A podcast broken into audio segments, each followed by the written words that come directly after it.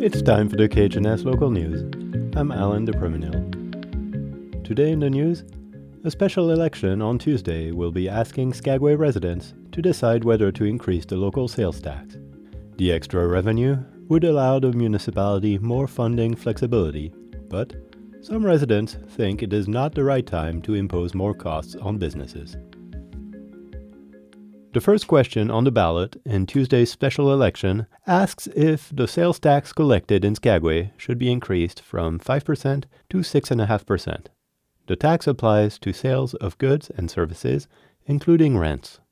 Skagway Mayor Andrew Cremata says if voters choose to increase the tax, the municipality will have more flexibility in funding sales tax money can be used to fund all sorts of different things. It can be very liberal with how the money is spent. That's why the general fund is so important. It's a general fund. So, increasing the amount of money in the general fund potentially allows the municipality to have more latitude when it wants to fund capital projects, subsidize the schools, subsidize the clinic, etc. A group of business owners calling itself the Skagway Business Association wrote a letter to the Assembly. In it, they stated their opposition to the tax increase.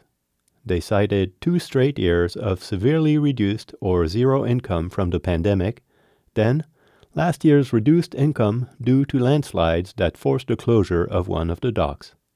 Now, they say, is not the moment to raise taxes. The letter paints a picture of vacant buildings, closed businesses, and devalued properties.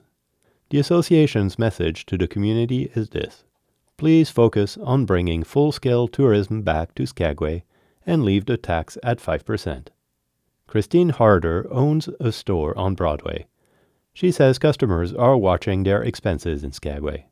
By the time tourists get to Skagway, they've already shopped in Ketchikan, Juneau, other ports. Skagway's current 5% tax is low compared to some other communities.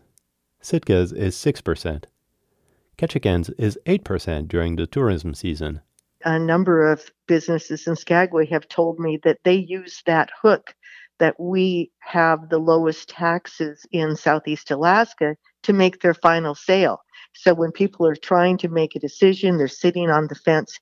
That's what they say to close the deal. Skagway recently took possession of a cruise ship dock after leasing it for decades to a private company. Some of the opposition to the sales tax increase rests on the assumption new income from this dock will provide ample revenue to the municipality. Skagway Assemblyman Dan Henry disagrees. He supports a tax increase. The revenue that's going to be generated by the port is a long way down the road. As a matter of fact, we are going into debt presently, trying to put everything together down on the port. Henry says the increase could bring in about an extra $1.5 million to the city.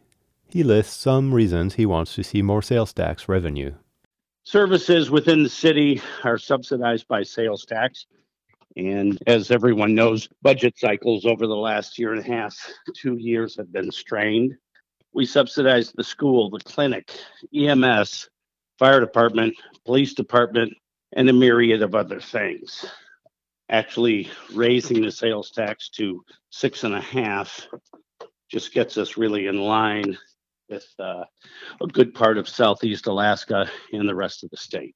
Henry said the school would benefit from greater funding. We were strained heavily to fully fund the school, which we did not in all areas, which we would in the future with additional revenue streams, i.e., a marginally higher sales tax. The 2023 budget estimates the sales tax at the current 5% rate will bring in about $5.4 million. Sales tax revenue in 2019 was closer to $9 million. Mayor Cremata encourages all residents to vote in the special election.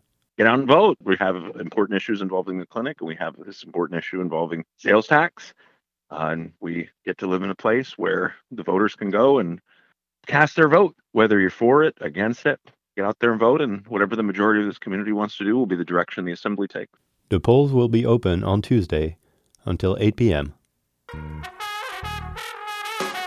That's it for the KHNS Local News. I'm Alan DePermanil. You can find this story and learn how to access the KHNS News as a podcast at khns.org slash news. This is KHNS, Haines, Skagway, and Klukwan at 102.3 and translator K220BK Skagway, Alaska at 91.9.